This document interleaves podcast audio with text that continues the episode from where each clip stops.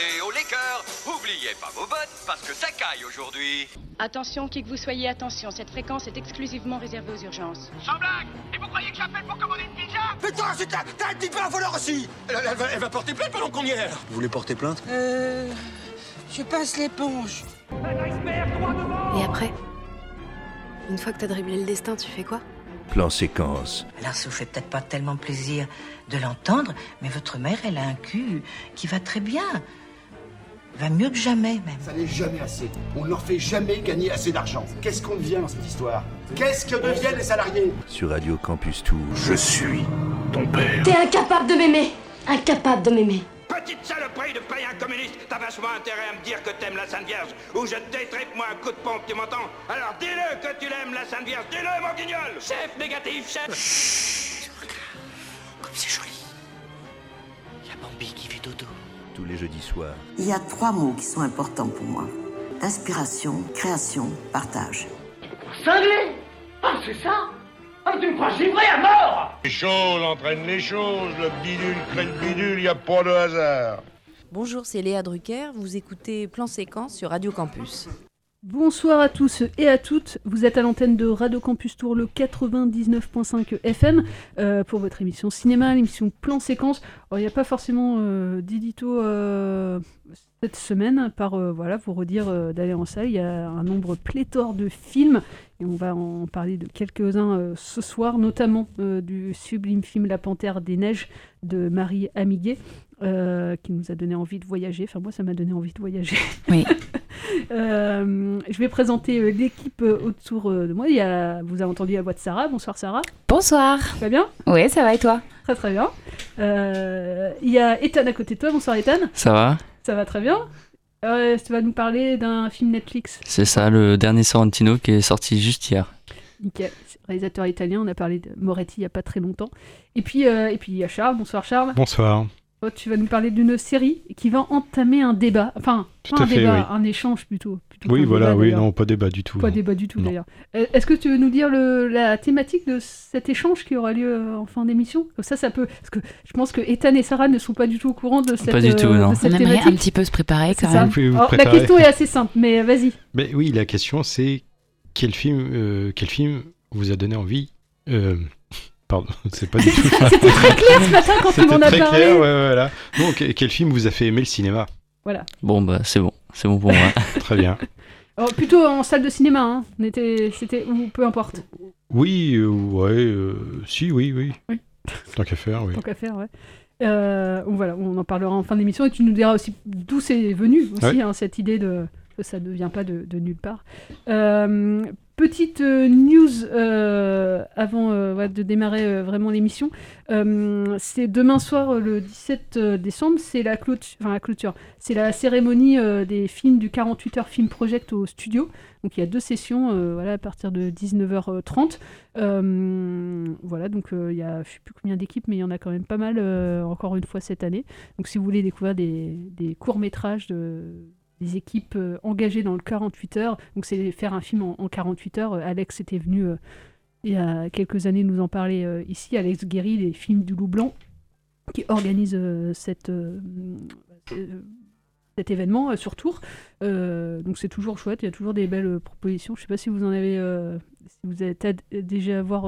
moi, chaque fois, il y a des trucs assez drôles. et, du coup, il y a des thématiques imposées, des genres imposés, des, des objets imposés dans les films. Donc c'est toujours amusant de voir euh, comment les uns et les autres ont, euh, ont utilisé ces contraintes pour faire, Mm. leur, euh, pour faire leur film. Donc ça, c'est demain soir. Je sais pas si vous aviez d'autres euh, d'autres infos. euh, Bon, après, c'est les vacances qui vont arriver, donc il n'y a pas forcément euh, beaucoup de choses à se mettre sous la dent. Non, il se euh, passe pas grand chose dans le monde du cinéma. En janvier, il y a Désir Désir. Ouais. Il y a plein de, plein de choses là Ouais. qui se mettent en place, donc faut, faut bien rester euh, à l'écoute des, euh, pas à l'écoute, mais bien regarder les réseaux sociaux euh, du festival puisqu'il va y avoir plein de plein de choses. Et euh, bah, je pense qu'il faudra qu'on voit, mais on va les recevoir ici, ça serait bien. Et, et puis j'ai vu hier en allant au studio, il y a Laurent Canté, le réalisateur entre autres d'Entre les Murs, qui viendra au studio le vendredi 7 janvier pour Arthur Rambaud. Alors, pas du tout un film sur Rambaud, hein, euh, c'est juste le surnom du, du type dans le film, mais qui traite de la, des réseaux sociaux notamment et de, bah, l'influence de ce qu'on peut mettre sur les réseaux sociaux et que ça a toujours une, bah, même des années après, des écrits qu'on peut mettre sur les réseaux peuvent avoir une influence et un, des, un impact. un impact en tout cas sur, sur les vies des, des protagonistes. et c'est pas anodin tout ce qu'il y a sur les, sur les réseaux. Tout ce qu'on met, en tout cas tout ce qu'on écrit. Et on a pu le voir voilà, assez régulièrement. Euh, je sais pas, je pense à l'affaire Miga, enfin, à, plein d'affaires. En tout cas, il y a toujours une répercussion, malheureusement, euh, même s'il y a du second degré. Le second degré sur les réseaux, c'est pas toujours euh, évident. Hmm. donc le film parle, parle de ça. Donc ça va être chouette qu'ils viennent. alors avant de parler de la Panthère des Neiges, je vous propose qu'on se réécoute un extrait euh, d'une interview qu'on avait réalisée de Boris Jolivet. Boris Jolivet, c'est un audio-naturaliste. D'ailleurs, il explique euh, au début de l'interview ce qu'est un audio-naturaliste. C'est aussi un ingénieur du son euh, qui a travaillé notamment avec Jean-Michel Bertrand et qui a travaillé sur le dernier film, voilà, La Panthère des Neiges de Marie Amiguet. Marie Amiguet, elle avait déjà aussi, c'est toute une bande, hein, ils avaient, mm. elle avait déjà travaillé, elle a fait l'image de Jean-Michel Bertrand dans La Vallée des Loups et Marche avec les loups. Donc vraiment, c'est et Boris Jolivet, c'est un il habite pas très loin de Tours, à côté d'Amboise. À côté de Poitiers, euh, non? Ah non, d'accord, je croyais que. Bah, non, dans mon souvenir, c'est à, Montreuil, euh, à côté d'Amboise. Il a son studio du coup d'enregistrement, euh, juste à côté. mais peut-être qu'il a une maison secondaire à côté de Poitiers. Non, non, mais non.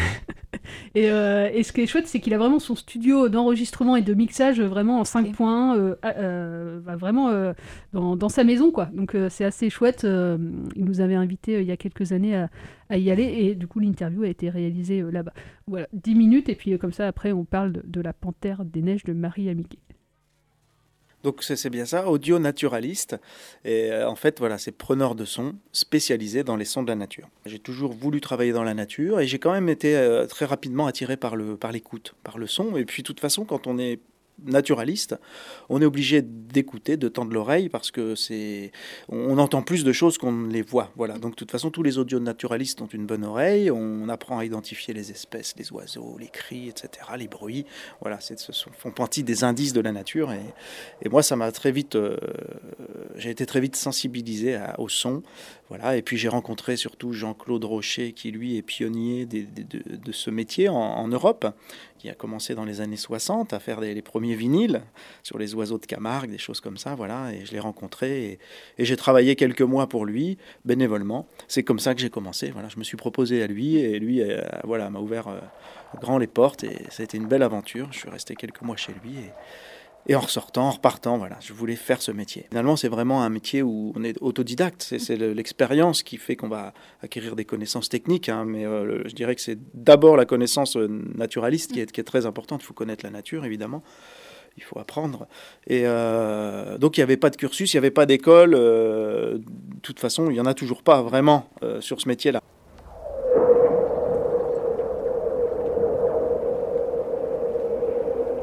J'ai commencé, ça fait plus de 20 ans, ce métier. Effectivement, c'est un métier à la base de solitaire. De toute façon, quand on est dans la nature, on aime bien être seul. Et puis pour observer, pour écouter, il faut pas faire de bruit. Voilà, donc il faut pas être nombreux. Mais en 20 ans, je dirais que j'ai rencontré un, nombre de, personnes, c'est assez dingue. Donc voilà, j'ai eu beaucoup de projets très variés. J'imaginais pas que je ferais autant de choses diversifiées. Et j'ai rencontré quand même beaucoup, beaucoup de monde. Et pour le, tournage du film, par rapport à ce que tu disais, euh, là, c'est pas, je dirais, il me semble, moi, c'est mon premier euh, long métrage, cinéma. Hum, il me semble qu'il n'est pas classique dans, la réalisation parce qu'on n'était vraiment pas nombreux. Hein, et Jean-Michel, de toute façon, sur le territoire des loups, voulait emmener quasiment personne. Hein. il m'a emmené moi et Marie qui l'a filmé. On a été rarement tous les trois ensemble. Et puis quand on était ensemble sur le terrain, euh, à l'affût au loup par exemple, on était euh, à 300 mètres, 500 mètres de distance, chacun dans un affût pour pas se gêner. Voilà, donc on était quand malgré tout seul sur ce tournage. Pour les sons, pareil, tu travailles tout seul ou tu as des fois des gens qui peuvent t'aider à, mettre des micros aussi un peu partout euh, quand tu pars en, tournage ou tu es vraiment euh, tout seul? Pour la prise de son, moi, je, m'occupe de, mon travail, disons, tout seul. Voilà.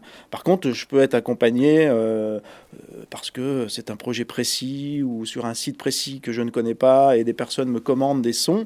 Donc là, je vais être guidé euh, au niveau de la nature. On va m'emmener sur des spots euh, en me disant, voilà, là, il se passe des choses. là, il y a telle bestiole qu'on voudrait avoir. Alors, vas-y. Après, c'est à moi d'amener mon expérience et ma technique.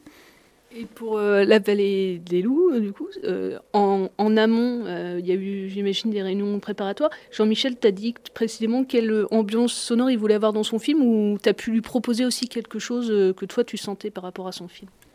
Alors, tout d'abord, il y a eu la rencontre avec Jean-Michel qui était vraiment sympa et un moment important parce que lui, c'était un moment où il était en difficulté financière. Il avait perdu son premier producteur. Enfin, il, il voilà, il l'a lâché euh, pour des raisons financières. Bon, bref, là, c'était un moment difficile. On s'est rencontrés sur un festival où moi, je présentais euh, un cinéma pour l'oreille et un film sur le ticodrome, qui est un oiseau euh, qui vit dans les montagnes. Et il a beaucoup accroché sur mon travail, il a beaucoup ressenti la montagne euh, de par mes sons.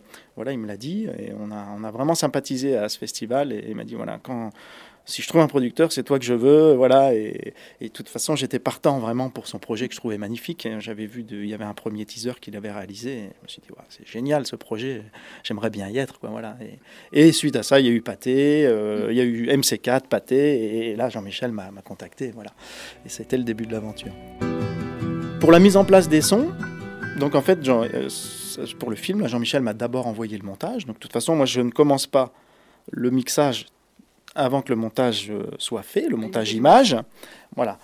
Euh, donc en amont, il y a eu toute la partie terrain, prise de son, où là je suis allé à toutes les saisons capter des sons. Hein. il, faut, il, fallait vraiment d'abord avoir l'essence, moi j'appelle ça l'essence même du site, c'est l'essence sonore, c'est-à-dire les, ambiances, l'air, voilà, l'air, les, les, sons lointains, voilà, d'avoir toutes ces ambiances. Et puis bien sûr, euh, quand on est à l'affût comme ça, ben, on, capte tout ce qu'on peut. Hein. donc des chocards qui passent, des bouquetins à l'affût. Je me souviens d'une scène, il y avait des bouquetins qui sont passés très très près de moi. Euh, pas des bouquetins, des mouflons. Enfin voilà, donc il fallait d'abord faire cette partie captation sur le terrain. Euh, et qui pour un naturaliste c'est un moment fort d'être sur le territoire des loups. Voilà. Et, euh, ensuite, là donc je reçois le montage euh, image. Donc là je le regarde plusieurs fois, je décortique. Et puis effectivement, on fait, on fait là des points par téléphone, puisqu'on n'habite pas, on est un mm. peu loin. Donc on, fait d'abord un check, je dirais, par téléphone. On, on, discute, on papote, séquence par séquence. Ce que moi j'imagine, ce que lui il imagine. Euh, et puis, et puis bah là, je commence, j'ai commencé donc tout seul, à, mixer, à monter mes sons sur, le, sur les images. Pour qu'on explique un peu aux auditeurs, mhm. il y a du coup le 5.1, tu as trois enceintes là qui sont devant nous, deux enceintes euh, derrière. Ça permet vraiment de créer bah, une ambiance sonore et recréer du coup le paysage euh, qu'on peut, voir, euh, qu'on peut voir à l'écran. Comment tu travailles toutes ces ambiances sonores? Ouais, tu avais quand même des idées en, amont, mais des fois, ça peut être un, un instinct ou vraiment tu as une envie très précise de recréer ce paysage alors d'abord, tu as raison de préciser pour le 5.1, parce que en fait, quand on est dans le son, comme toi et moi, on, voilà, au 5.1, hop, ça passe tout seul, c'est clair. Mais en fait, les gens, euh, la plupart des gens ne connaissent pas le 5.1. Et effectivement, voilà, c'est 5 enceintes, et le point 1, c'est le caisson de basse, ce sont les subs. Les basses qu'on entend dans les films, ou enfin dans n'importe quoi, voilà, les basses passent par un sub, et c'est voilà, ça permet d'avoir le son à 360 degrés. Pour le, les ambiances, choisir ces ambiances, quand on est passionné de nature, quand on est naturaliste, on veut vraiment respecter la nature. Donc on va essayer de, restituer au mieux le son qui correspond à l'image. Alors évidemment, moi j'ai travaillé sur tous les sites euh, que l'on découvre dans le film, justement pour avoir tout d'abord ces, ambiances. Ces ambiances, c'est donc comme je disais tout à l'heure, c'est l'air, c'est euh, les petits bruits, c'est voilà, c'est le, si c'est forestier, si c'est falaise, etc. Il fallait avoir toutes ces ambiances. Donc là, j'utilise euh, en général une quadriphonie, c'est-à-dire quatre microphones, voilà, qui sont orientés à 90 degrés, donc qui permettent d'enregistrer à 360 degrés justement pour capter un maximum de ces ambiances euh, que l'on retrouve et pour sentir vraiment le, vrai son qu'on a sur le site. Et puis après, il y a tous ces petits sons là. Je vais utiliser, euh, donc quand je dis tous ces petits sons, euh, c'est-à-dire les sons des, déplacements d'un mouflon, ça va être le bruit d'un aigle qui passe en, émettant quelques cris, voilà tous les sons qu'on peut avoir en montagne. Donc ça, je vais utiliser. Alors, je peux les avoir avec ma quadriphonie, mais j'ai aussi, euh, je pose des micros HF à distance, un petit peu des pièges sonores, je vais appeler ça. J'ai une parabole qui me permet de, viser. C'est un petit peu comme un zoom en photographie, voilà, qui va permettre de, de, viser, de cibler vraiment des sons, comme des petites mésanges. Euh, avec Jean-Michel, on adore la, la mésange alpestre. Par exemple, qui a un chant très très mélancolique et qui est très belle et vraiment qui est typique de ces forêts de Mélèze. Euh, voilà, celle-là, je voulais l'avoir euh, tr- très pure. Donc là, il a fallu que je l'enregistre avec la parabole euh, pour l'isoler. Je ne sais pas les gens s'ils savent comment ça se passe, mais quand on reçoit le montage image, on a, on a, on a tout à faire. Hein, le son qu'on a, ça va être un son témoin, c'est-à-dire le son qui est fait avec un micro HF ou qui avec un micro caméra, c'est-à-dire que c'est pas un son qu'on va pouvoir utiliser pour le cinéma. Donc il faut, euh, moi je vais, il est très important. Je me sers aussi de ce son témoin. J'avais bien dit à Jean-Michel, je lui ai fourni du matériel hein, pour qu'il puisse euh, enregistrer tout le temps. Je lui ai dit enregistre tout le temps, même si c'est mauvais. Moi, ça me fait des, des, des, des- des- des sons témoins et que j'utilisais, qui m'ont servi par moment, qui m'ont même donné des idées. Ah, mais oui, il y a ça sur cette, à cet endroit-là. Il fait le bruitage euh, des animaux, de Jean-Michel aussi. hein, et donc voilà. Alors moi, j'ai une technique particulière pour le bruitage. Normalement, on prend un bruiteur qui va, euh, qui vient avec ses mallettes, comme on voit là. C'est d'ailleurs, j'adore voir ça. Et il va refaire, il va réimiter tous les sons avec d'autres, avec des ustensiles. C'est génial comme Mathieu. Et moi, du coup, comme j'ai une, sonothèque importante sur la nature, euh, bah, je vais, voilà, il y a un chamois qui va se déplacer. Je vais utiliser des vrais pas de chamois, mais que j'aurais enregistré à un autre moment. Donc il va falloir recaler. C'est un petit peu de la, de la haute couture. Il faut tout redécouper, tout replacer. Mais euh, voilà, je fonctionne comme ça. On entend aussi sa- la, la- la voix off dans, dans le film quand il narre du coup son, son histoire et ses péripéties. C'est toi aussi qui l'as enregistré ou ça s'est fait ailleurs? Et la voix, je voulais pas la faire parce que c'est pas trop mon domaine. Et puis finalement, eh ben, on s'est retrouvé à la faire ici ensemble pour, pour faire une maquette en fait. Ça, il fallait une maquette. Donc on- et puis euh, bah, techniquement, c'était plutôt pas mal. On était satisfait. On a demandé quand même validation euh, à, à MC4 hein, pour être sûr que au niveau de la qualité de la voix, ça puisse être utilisé pour le cinéma. Et finalement, c'était bon. Donc c'est c'est moi qui, qui ai fait les voix aussi.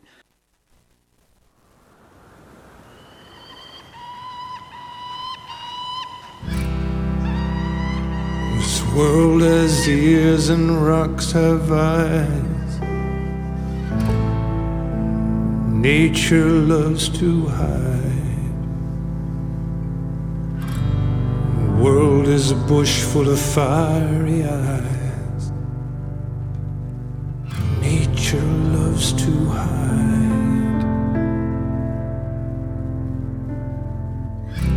I've traveled a lot, I was observed. I was observed and unaware. I've traveled a lot unaware. I was observed, I was observed.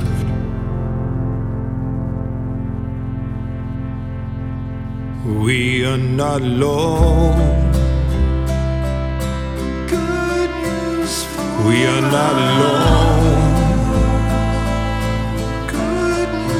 We are not alone. We are not alone. We don't see them. We don't see them. Don't see them. We don't see them.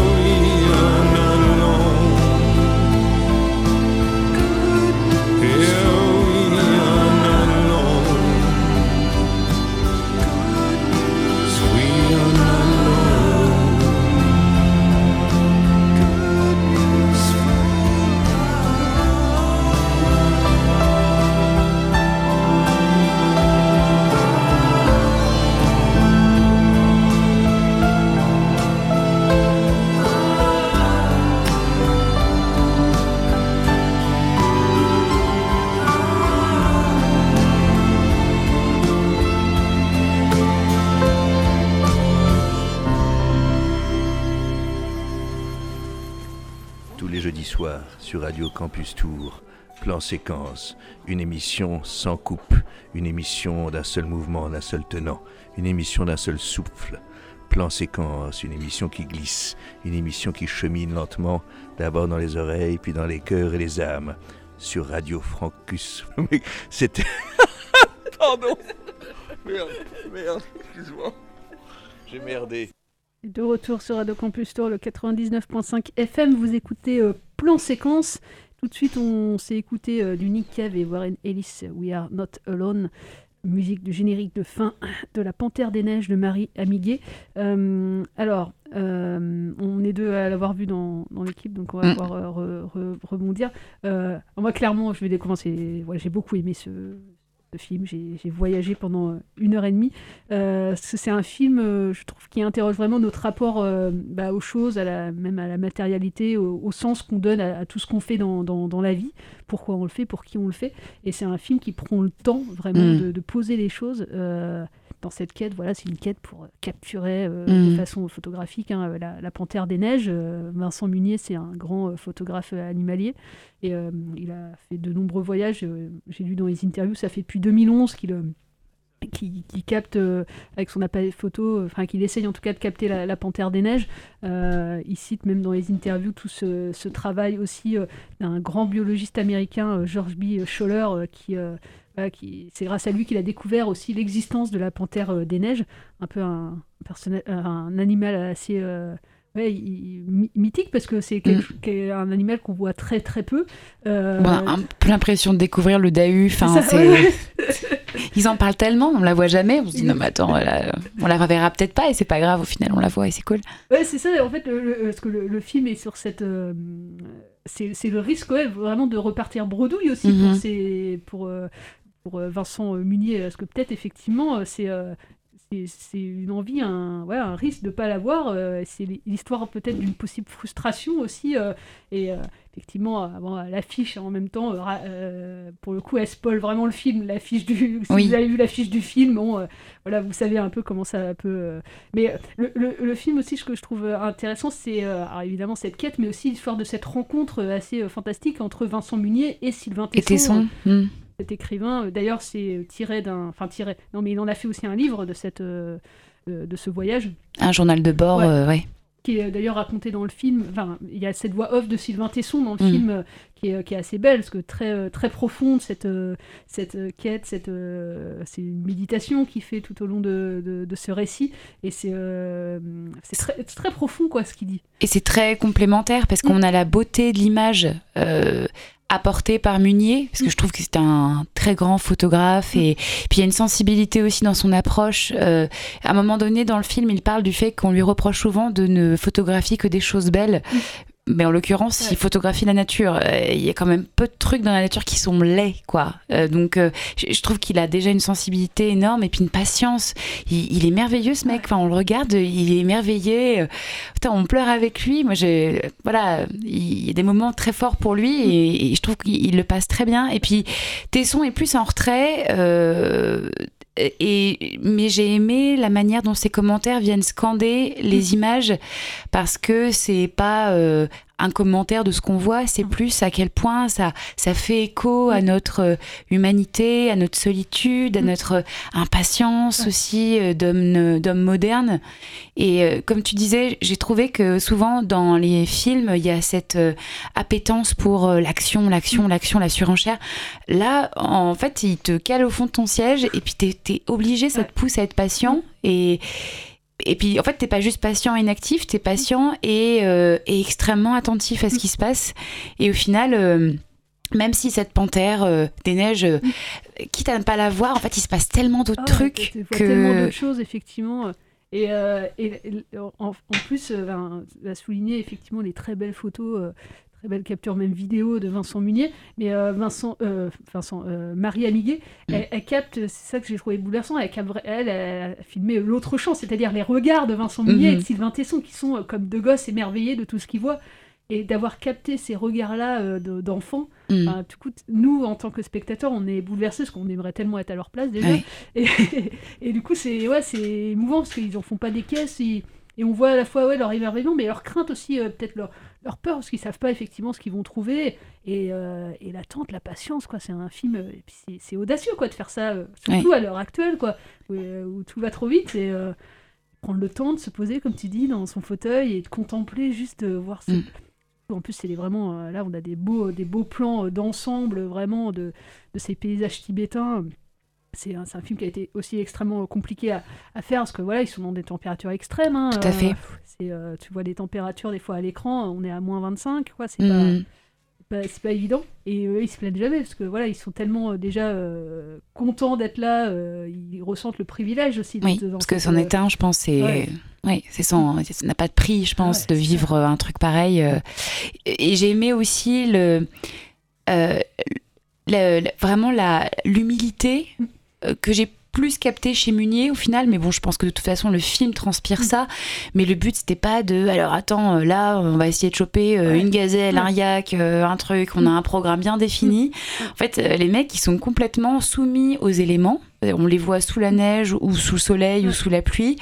Euh, on les voit aussi complètement soumis aux pérégr- pérégr- pérégrinations des animaux qui passent euh, à l'envie, euh, que ce soit un oiseau, un chat, euh, un- enfin un chat, c'est pas vraiment un chat, mais c'est un, un gros chat tibétain, euh, t- un renard, enfin, et j'ai vraiment trouvé qu'il y avait cette envie de pas euh, s'imposer du tout à la nature, de se faire le plus discret possible, Euh, et ça, ça transparaît vraiment à l'écran, et j'ai trouvé ça très chouette parce que on a tendance à beaucoup s'imposer tout le temps, tout le temps, tout le temps, et en fait là, c'était vraiment la nature, les animaux sont au premier plan et, et ils font un peu, ce qu'ils- ils font, font leur vie en fait, pas vraiment ce qu'ils ils font ce qu'ils veulent, mais ils font vraiment leur vie et on les voit progresser, cheminer dans leur dans leur vie quotidienne. C'est c'est fabuleux. Et euh, en plus, effectivement, ils auraient pu euh, c- enfin, coter au montage, en tout cas euh, dans le scénario qu'ils avaient envisagé, euh, faire un truc beaucoup plus effectivement tape à l'œil, on va dire. Et en fait, euh, même dans leur euh, façon de faire le film, j'ai lu dans le dossier de presse, euh, ils ont été deux fois euh, trois semaines euh, du coup au, au Tibet. Donc effectivement, ils n'auraient pas euh, eu d'image, en tout cas, qui, euh, ils auraient fait quand même deux fois trois semaines. Je pense que dans leur plan, il n'y avait pas plus que ça. quoi. Mm. C'est vraiment le voyage en tant que tel, en fait, le film. Et peu importe effectivement le, le, le but à la fin, c'est vraiment le cheminement euh, du voyage qui est intéressant dans le film. Effectivement, il y a, il y a une récompense à la fin, Mm. mais euh, il n'y aurait pas eu cette récompense, le film aurait été, euh, on, on aurait peut-être été frustré, mais il y aurait eu quand même un film, je pense. Oui. Et il y aurait eu déjà énormément euh, à voir et Ouais. à apprécier. et, euh, Et, et le voir, alors là, on- encore une fois, on vous encourage à aller le voir au cinéma parce qu'il y a des.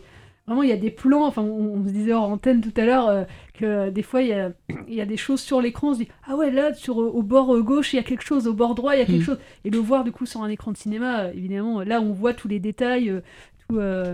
et, et alors aussi au niveau du son, parce qu'on vous a passé une musique, mais il y a aussi un gros travail sur le son, et le voir aussi dans une. où le moins de bruit, la, la- la moindre chose est intéressante et, il vous file des frissons. euh, en plus du texte de Sylvain Tesson, euh, Mhm. qui est euh, encore une fois très profond. Et j'ai retrouvé, euh, j'avais noté la phrase là, euh, de citer tout à l'heure, c'est euh, Vincent Munier, il dit J'ai choisi de célébrer la beauté plutôt que de creuser le désespoir. Mm. Et je trouve ça beau en fait. C'est c'est un peu ça aussi que nous qu'on veut, c'est parler effectivement de, de ce qui nous plaît, de ce qui est beau dans le monde, plutôt que effectivement de faire, comme on peut déjà entendre à longueur de temps, euh, tout ce qui va pas. Et on entend déjà assez tout ce qui va pas. Donc pourquoi euh, pas se contenter des fois de parler de ce qui est beau et de ce qui va bien aussi. Et puis de faire euh, de chaque petite chose, parce Ouais. qu'en fait, on, on voit un tas d'animaux, Ouais. on voit un tas de, de, de sociétés animales, parce que c'est vraiment, ils sont dans leur jus, ils sont dans leur monde, ils, font leur, ils font leur bail, et en fait, nous, on n'est pas du tout euh, connectés à ça. on- et, euh, et- et vra- vraiment, j'ai trouvé qu'il y avait... euh, là, il y avait une, on, rentrait complètement en connexion avec eux et on s'intéressait à eux et on apprenait finalement à les connaître puisque Tesson le dit beaucoup. Voilà, il y a ce côté où on ne peut pas communiquer. Bah, au final, si, il y a cette, euh, il y a cette communion et même dans la plus petite bête qui est captée euh, à l'écran, j'ai trouvé qu'il y avait, voilà, euh, c'était des petits instants de grâce qui étaient captés et c'était, c'était magnifique. Ah, Vraiment. les, euh, les petits oiseaux là qui à chaque fois c'est super précis enfin les objectifs qu'ils utilisent quoi font euh, voilà qu'on voit vraiment au plus près quoi ces Ouais. animaux on a l'impression d'être à côté alors qu'évidemment ils sont super loin et euh, non c'est c'est fort et puis effectivement je je ça nous reconnecte et puis ça nous reconnecte effectivement à nous quoi À nous-mêmes. Ouais, je sais quand je suis ressortie du coup de la salle hier sur mon vélo, euh, tu sais, euh, on, on fait plus attention, tu sais, à tous les bruits, aux alentours, surtout en ville. Et en fait, là, tu t'aperçois, mais essayer de se reconnecter effectivement à tous les sons, même de la ville, aux petits oiseaux qu'on peut entendre. Mm. Euh, reconnecter à- en faisant peut-être de la méditation aussi. euh, et vu que tout va trop vite, en fait, à- actuellement, on se rend plus compte de tout ça, de tous ces petits trucs qui font que, bah ouais, c'est des fois, ça peut être assez chouette de, de se rendre compte de tout ça, quoi. Et de faire un pas de côté. C'est un film aussi, voilà, Mm. ils font un pas de côté et c'est. Bah ouais, c'est important, euh, je trouve ça beau, ouais, Oui. simplement beau en fait. Ouais. Et ça m'a fait le, la, la même euh, impression que des d'autres documentaires que j'ai pu voir, euh, comme euh, je sais pas si vous avez vu La sagesse de la pieuvre, Ah non. qui est euh, c'est absolument magnifique. Enfin, j'ai ah, c'est vraiment c'est typiquement un peu comme la reine des euh, la reine des neiges. La panthère des neiges. Bah, C'est Noël, excusez. Euh, mais je trouve Le que c'est- c'est genre, ouais, voilà, genre de film quand t'es un peu usé, tu vois, ou tu- je sais pas, t'es- terni par, euh, eh ben c'est c'est ce genre de, de film docu qui te vraiment te te, te remettent euh, sur les rails et Ouais. et, et te te- t'emplissent de, ouais, de beauté, et de- d'émerveillement et c'est vraiment très fort. Ou la marche de l'empereur par exemple avec euh, Émilie Simon qui avait fait la la BO, c'est magnifique quoi. Et vraiment ça ça prend pas beaucoup de temps pourtant et c'est fou comme ça, c'est magique. Ouais. Ouais. Enfin, vraiment, vous le conseille, euh, euh, surtout pour Mm. les fêtes. euh, ouais, si vous voulez vraiment prendre votre temps, et puis, ouais, ça fait du bien en fait. Vous ancrez dans le réel. Ouais. Ça, ça fait du bien ce Et genre ça marche. Ouais. Donc, merci Maria Miguet, merci Vincent Munier et Sylvain Tesson. Pour, euh, euh, ce très beau film. Alors euh, c'est pas voilà, c'est plutôt pour un film d'ailleurs pour les pour les adultes, même si voilà c'est un documentaire animalier. C'est vrai que ça parlera, je pense, beaucoup plus aux adultes Mm. que au jeune public. Euh, c'est pas, il y a un autre film, alors pas sur la Panthère des Neiges, mais qui va sortir au mois de février, euh, fin janvier pardon, le Lynx. Mm. Du coup, euh, réalisé, je sais plus le nom du réal, mais pareil, c'est les mêmes. Euh, Maria Miguet a fait la, la, la- la photo du, du film. Et là, on est dans, le- dans le Jura. Et du Ah oui. coup, c'est euh, pareil, la quête euh, pour, euh, Pour voir, le lynx. Mais- observer le lynx. Mais c'est beaucoup plus didactique, en fait, que, parce que là, au final, c'est vraiment euh, pareil, la, sensation de Sylvain Tesson et de Vincent Munier. Alors que le lynx, c'est vraiment très didactique aussi sur bah, le, le- euh, mince, la, la quête, euh, enfin le voyage du lynx aussi, euh, pourquoi il a disparu de certains endroits. Mm. Donc c'est c'est beaucoup plus pédagogique en fait. Mm. donc ça parlera beaucoup plus à un jeune public que euh, la Panthère des Neiges qui est beaucoup plus philosophique. Et, et ju- juste un truc pour finir, il y a, il y a- il y a un, il moment qui m'a beaucoup plu parce que, bon, on, on parle de tout ça, on parle du fait que, à quel point c'est beau, à quel point c'est philosophique, à quel point on. Voilà. Euh, mais euh, il- il- je trouve quand même qu'il y a une énorme authenticité aussi dans le moment, comme tu disais, on est vraiment, on capte l'essentiel de leur voyage. Il y a des moments très forts, comme à un moment donné où ils croisent une famille de d'ours, enfin, une maman avec ses oursons, et en général, faut pas blaguer avec euh, Mama Roussonne, n'est-ce pas? Et, et on sent euh, bon, il est peut-être temps de se barrer là. Et puis, bah, t'as est là, oh non, non, on reste encore un petit peu. Sauf que Machine, elle se rapproche dangereusement, tu vois. Et vraiment, il y a des moments où tu dis, Hum, ça pourrait vite. euh, Mais mais il y a une confiance, je sais pas, et c'est. Du coup, c'est chouette, parce que ça reste authentique quand même. Ouais, l'histoire d'une amitié aussi qui, qui prend vie là, parce qu'ils se connaissaient pas euh, avant quoi. Donc, Et des, connaissances qui se complètent Ouais. aussi, ouais, puisque l'un et l'autre sont quand même calés sur le sujet, donc Et, très fort. Et juste re- re- reciter aussi ce que du coup, alors, il y a Sylvain Tesson, Vincent Munier qu'on voit à l'écran, et derrière euh, du coup la caméra, il y a Maria Miguet, mais il y a aussi euh, Léopold Jacot qui a filmé euh, du coup une bonne partie de. Mais voilà, c'est que quatre personnes qui font, euh, qui sont sur euh, sur place quoi. Mm. Après, euh, tout se fait en post euh, en post production. Donc euh, bravo à, bravo à eux. Et puis la musique, on va vous repasser un morceau. Euh, du coup, elle est signée Nick Cave et euh, Warren Ellis.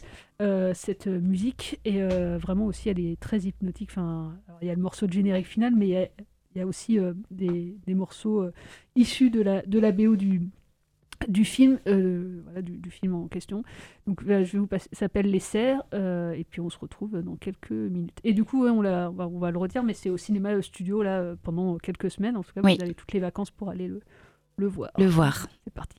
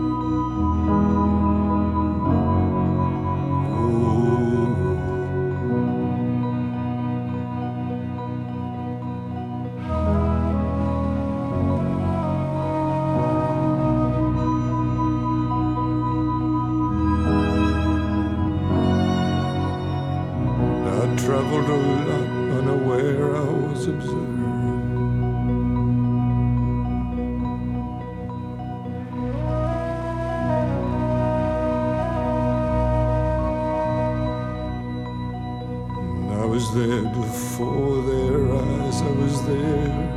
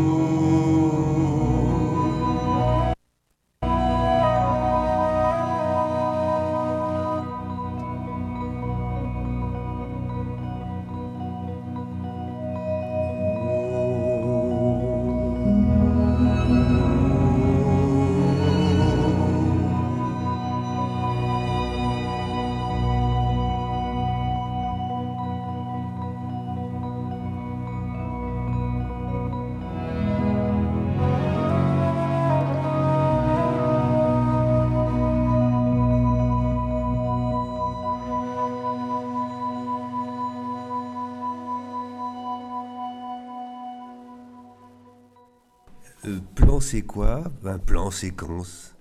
Bah, c'est pas un jeu de mots extraordinaire, mais j'ai essayé de trouver un truc un peu drôle pour annoncer cette émission Plan séquence qui, euh, émet à partir et pour Radio Campus Tour.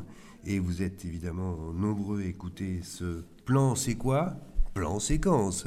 Voilà, c'était de l'humour de première main. euh, diffusé lui-même par euh, Bruno Podalides, euh, qui, voilà, qui fait ce qu'il peut. hein. C'est pas non plus extraordinaire, mais il a tenté. C'est tout à fait louable de- d'essayer, d'expérimenter, de se confronter à la dureté du réel. Voilà, à bientôt. Voilà, merci encore euh, Bruno Pedaides pour ce jingle euh, de plan séquence sur Radio Campus Tour, le 99.5 FM. Et après avoir parlé de la Panthère euh, des Neiges, je laisse la parole à Ethan pour ce nouveau film de Paolo Sorrentino. ça Exactement. Euh, qui euh, n'est pas visible au cinéma cette fois-ci, mais sur la plateforme Netflix.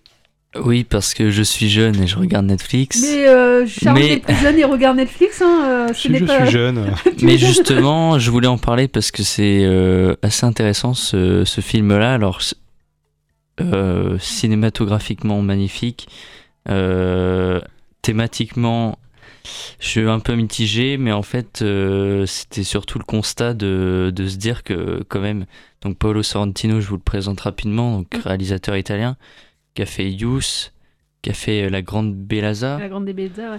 et euh, qui a fait aussi récemment euh, la série The Young Pop euh, donc s'est avec Jude Law qui s'est super bien vendu qui a eu qui a connu un très grand succès et, euh, et c'était surtout le constat de, de voir que malgré tout euh, malgré tout ce qu'on peut dire de mal ou de bon sur Netflix je trouve ça vraiment intéressant de de ramener des auteurs comme ça euh, surtout pour le grand public parce que ça ça démocratise vachement euh, du cinéma d'auteur que je pense que beaucoup de personnes ne, seraient pas allées, euh, n'auraient pas pris la peine d'aller le voir au cinéma.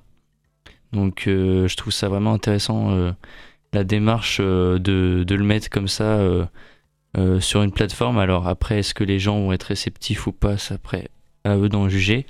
Mais c'était euh, c'était ce constat-là. Et donc pour parler euh, un peu plus du film, donc euh, c'est l'histoire d'un jeune garçon dans les années 60 qui se cherche un petit peu, qui a une famille, un frère qui, qui l'aime plus que tout. Et jusqu'au jour où un drame survient, je peux en dire plus. Et en fait, c'est euh, raconté comment ce garçon qui vit dans le Naples des, des années 60 euh, se construit, euh, découvre, grandit. Et donc euh, c'est assez magnifique parce que Naples, c'est quand même euh, une belle ville pour y avoir déjà été. Mhm. Surtout dans les années 60, ça devait être quelque chose. Et, euh, et donc ce garçon euh, qui, cherche, donc je pense que c'est un peu autobiographique, je connais pas euh, plus que ça euh, Monsieur Paolo Sorrentino. Euh, mais c'est un garçon qui, qui, qui est perdu et qui, qui va vouloir devenir cinéaste en fait en, en se baladant dans la ville, en regardant, en écoutant. Donc ça va citer du Fellini, ça va citer euh, Mm. d'autres auteurs. On sent qu'il y a un peu le, le poids de l'héritage euh, sur ce film. Et en même temps, ça va être beaucoup de, de thématiques. C'est ce que je lui reproche, c'est de, de, de construire beaucoup de choses pour deux heures de film, mais pas assez exploiter euh, toutes les pistes, parce que donc le titre La main de Dieu aussi fait référence euh, euh, au fameux but de Diego Maradona, donc qui est un des, on peut dire un des protagonistes du film à part entière, parce qu'il occupe vraiment une place très importante dans le film, et donc il fait référence, ce titre fait référence à ce but.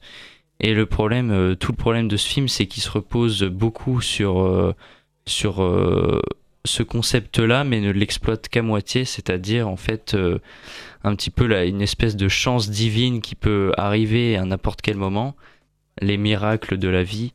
Et malheureusement,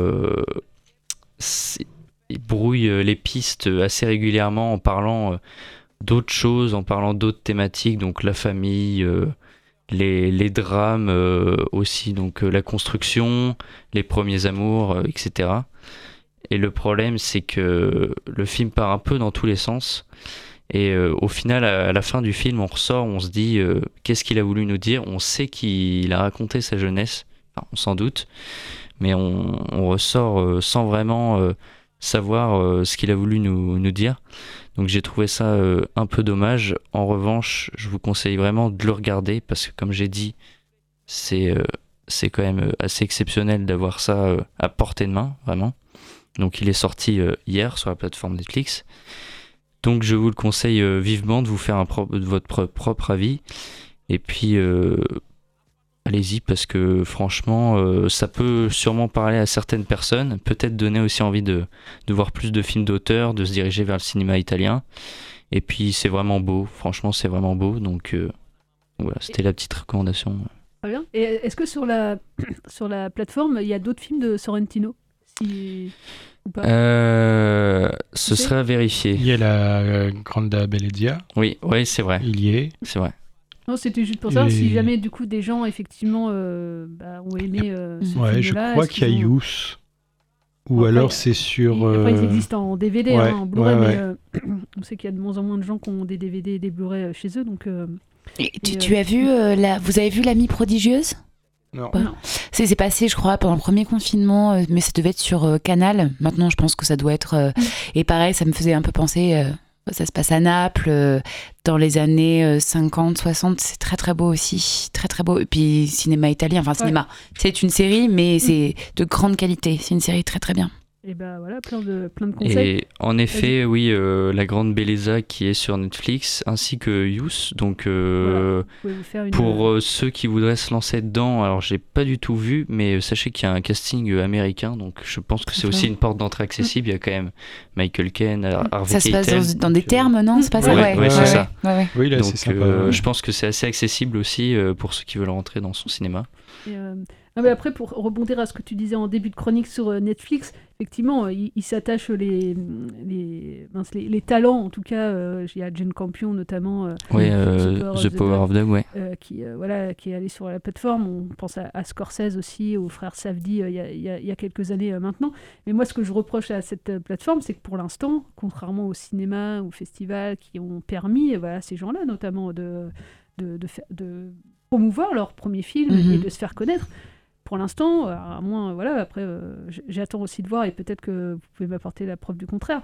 Pour l'instant, en tout cas, Netflix n'a pas permis euh, de- à un jeune auteur de, de se faire connaître aux yeux du grand public. Mm. Euh, pour l'instant, effectivement, il, il- et, euh, et- et dans, dans un sens, c'est- aussi bien qu'ils s'attachent effectivement, déjà parce qu'ils ont de l'argent, euh, des talents comme Scorsese ou, ou Jane Campion, mais après sur le long terme, effectivement, le modèle économique quand même de Netflix, moi j'attends encore de voir sur quelques années, parce qu'ils ils, ils engagent quand même des, des, mi- des millions d'argent euh, pour euh, avoir ces grandes pointures du cinéma d'auteur. Euh, et est-ce que mince, le retour de bâton va peut-être faire mal? Parce qu'à un moment donné, de toute façon, ils vont devoir augmenter, j'imagine, les abonnements. Ils vont pas pouvoir. et, et à long terme, est-ce que les jeunes auteurs, comment les jeunes auteurs vont pouvoir aussi vivre de leur de leur métier? Et je vous renvoie à une vidéo qui est assez intéressante. de- du youtubeur In The Panda où il, il parle de ça et ça dure pas très longtemps je crois ça dure 15 minutes et Oui, euh, oui, j'ai euh, trouvé intéressante parce que euh, il, il parlait vraiment de la rémunération des auteurs quoi Mm. et, et c'est vrai qu'on n'en parle pas assez en fait sur euh, dans- Ah, C'est c'est aussi que en, en France et aux États-Unis, le système est complètement Ouais. différent. Aux États-Unis, il n'y a pas vraiment de, Mm. de, de droit d'auteur. Mm. Euh, les gens touchent un pourcentage. euh, Enfin voilà, c'est dans leur contrat. Ils vont avoir. C'est pour ça qu'il y a beaucoup d'acteurs, par exemple, qui qu'on voit souvent euh, inscrits au générique comme producteurs exécutifs. Mhm. C'est ils font ils font ils font rien hein, de Mm. plus, Euh, mais c'est juste une manière de gagner plus Ouais. d'argent. Et euh, et, et c'est pour ça que Scarlett Johansson est en procès toujours avec Disney parce qu'elle n'est pas contente parce que un de ses films devait sortir en salle qui, qui elle avait normalement un, un pourcentage sur les recettes et que là comme le film est finalement sorti directement sur Disney et que Ouais, on que- compte pas le nombre de visionnages et que là sur le nombre de visionnages elle touche zéro. Mm. Donc euh, voilà, euh, c'est pour ça que là ça bouge un peu euh, les choses, ouais. mais c'est vrai qu'aux États-Unis, voilà, il n'y a pas de droit d'auteur euh, vraiment. Donc c'est un peu compliqué, quoi. Alors qu'en France, ouais, on a, on a ce système-là. Bah, encore Mais, en tout euh, cas j'espère pour longtemps ouais Après, euh, oui, évidemment, euh, c'était pas pour faire euh, une critique de la non, non, non, plateforme. non, non, mais pas du tout, Justement, plus, hein, c'est, c'est, on est pour, on est contre. Forcément, il y a des points positifs et des points négatifs, mais c'était surtout de me dire quand même de ramener des personnes comme ça, c'est quand même assez intéressant. Ouais, et ils ont- Et- Et comme euh, ils ont mis des films récemment, je sais pas, je pense à Chabrol ou Truffaut, j'avais Mm. vu des articles Oui, voilà. euh, là-dessus. Si des jeunes, effectivement, peuvent, Mm. par ce biais-là, euh, bah, voir ces films-là, bah, super. C'est- Après- Surtout, ils, ils ont, ils ont sorti le dernier film d'Orson Welles dont personne ne Ouais, voulait. bah oui, oui, bah ils ouais. ont restauré le, le film qui- qu'il avait fait ils, ont, ils ont de euh, avant donc, de mourir. euh, et... Ils produisent énormément de Ah ouais. choses. ouais. Ouais. Mais c'est vrai que sur le long terme, tu te demandes vraiment comment ils Ouais, peuvent être ouais, ouais. rentables en finançant autant, quoi. C'est. euh, C'est ouais, euh, c'est les actions. Après, euh, évidemment, euh, forcément, c'est le donc euh, La main de Dieu. c'est quand même un film qui est tellement beau qu'on aurait aussi préféré le voir au cinéma. Mm. C'est un peu là tout le tout le paradoxe. Bah, de toute façon, l'année prochaine, je pense d'ailleurs, on va, enfin, en 2022, euh, il y a une, une loi là sur la chronologie des médias. On vous en Oui. parle régulièrement ici, mais ça va vraiment bouger en 2022, Mm, mm. où ils auront les films beaucoup plus tôt. euh, et même chez les exploitants, tu vois clairement qu'il y a deux camps aussi qui s'opposent entre Mm. ceux qui ça les dérange pas du tout de programmer des films Netflix, et puis ceux qui disent non, non, on veut pas rentrer, euh, faire rentrer le loup dans la bergerie. Et, euh, et les deux camps s'affrontent. Et, et moi, j'entends les deux, les deux parties. Enfin, je- j'arrive pas forcément encore à me faire un, un avis précis. Mais si euh, effectivement on peut, euh, si Netflix joue le jeu euh, comme les autres distributeurs au final, de, bah, de distribuer leurs films comme peuvent faire, je sais pas, là on a parlé de, de La Panthère des Neiges ou- comme Haut et Court, Mm. ou des grands noms comme, je sais pas, le Pacte, Universal, peu importe, s'ils jouent le jeu de- d'avoir un visa et de redistribuer les recettes et de, et de participer aussi au financement du cinéma français ou européen, bah why not on peut- Mhm. Mais ça a pas l'air d'être le cas en fait. Ju- Justement, c'est tout là le problème, c'est que pour l'instant, euh, cet aspect de la chronologie des médias les embête beaucoup parce qu'on est l'exception française. Ouais. Mm. Et tant qu'ils l'auront pas accepté, ça va être très compliqué en fait. Parce que forcément, nous, euh, on aura du mal aussi à les légitimer Mm. parce que forcément, on perd quand même de l'argent euh, qui pourrait être réinvesti euh, comme Mm. le fait Canal, Mm. Canal Plus par exemple. Et euh, donc, mais le jour où euh, ils se rentreront dans dans ce système, peut-être que ça ira mieux en tout cas. Pour 2022, d'après les premiers, en tout cas, euh, dialogues qui, euh, qui, on peut assister via, via des articles, c'est que Canal+, du coup, aurait une fenêtre beaucoup plus courte que ce qu'elle a maintenant. Ça passerait de 8 mois à 6 mois. Six mois, c'est ça. Euh, Donc Netflix aussi aurait une fenêtre beaucoup plus courte parce que, pareil, ils investissent euh, aussi dans des productions françaises et, et européennes. Donc peut-être, euh, voilà, mais ça va, ça va bouger. De toute Mm. façon, ça ne, ça ne peut faire que bouger. Là, je crois qu'ils sont à 30, c'est, c'est 36 mois. Enfin, c'est énorme la, la fenêtre là actuellement. Ouais, ouais. Donc euh, C'est trois ans, ouais. Ouais, c'est ça. Donc, euh, donc bah, il reste 8 minutes pour 7 minutes maintenant, pardon. euh, il est 53. Euh, Charles, veux-tu nous parler de cette euh, série euh, Netflix aussi, je crois? Et puis comme ça, on va parler de nos coups de cœur, euh, nos, pr- nos premiers coups de cœur de cinéma. Voilà, ouais, c'est, hum, une série qui est sortie il y a, il y a- il y a quelques jours, peut-être la semaine dernière, qui s'appelle Voir, et qui est produite par David Fincher. Et, hum, et l'idée, voilà, il y, a, six épisodes qui sont très courts, hein, ça dure entre 15 et 20 minutes. Et hum, l'idée, voilà, c'est des cinéphiles euh, qui expliquent pourquoi ils aiment le cinéma. Quel, film les a vraiment marqués Qu'est-ce qui les qu'est-ce qui les fascine dans, le cinéma Donc, euh, ces cinéphiles, alors, c'est des vlogueurs, blogueurs, euh, producteurs, il y a un critique de cinéma. C'est des gens que nous, on connaît pas du tout, euh, parce que voilà, c'est des gens qui sont certainement euh, peut-être connus dans, aux, États-Unis euh, pour ce qu'ils font. Nous, on les, les connaît pas. Alors, bon, c'est déjà un truc, je pense, qui n'attirera pas forcément le public français à regarder forcément cette série, parce que les, les noms annoncés, ils nous parlent pas du tout. Donc faut vraiment après voilà c'est vraiment le, plutôt le, le concept de la série qui est, qui est intéressant plutôt que les gens qui, en parlent. Et donc voilà par exemple on a euh, euh, le premier épisode c'est euh, une, femme qui est qui est journaliste qui a un blog sur le cinéma et qui parle de sa découverte de, des Dents de la Mer quand elle avait, je sais plus, elle avait 10 ans, un truc comme ça. Elle était en vacances et, et voilà, et elle explique. Alors, ce qui est intéressant, c'est que voilà, comment elle a découvert ce film, voilà, qui était un événement à ce moment-là, et, qui explique bien dans quel contexte c'est sorti. Euh, que à l'époque, les films quand ils sortaient, ça n'a rien à voir avec un film quand il sort aujourd'hui. Parce qu'effectivement, euh, à l'époque, il n'y avait pas tous les réseaux sociaux, il n'y avait pas tous les médias qui parlaient des films, etc. Euh, donc, euh, le film était un événement. Euh, les Dents de la Mer, c'est le premier gros blockbuster euh, dans lequel il y avait autant de merchandising autour du film. C'est la première fois qu'il y avait euh, des t-shirts. euh, des, Ah, des- ils ont sorti énormément de goodies. ouais. Ah ouais, ils ont ouais, lancé la mode des goodies. C'est ça, voilà. C'est le, le- le- le premier film qui a lancé autant de, de- de goodies comme ça. et, Et donc tout le monde voulait son t-shirt, tout le monde voulait sa, son mug euh, dans de la mer, voilà. C'est et euh, donc c'est intéressant ce qu'elle ce raconte un peu. euh. Bon, moi après voilà, j'ai pas trouvé le, le- non plus le- leur discours euh, hyper fascinant.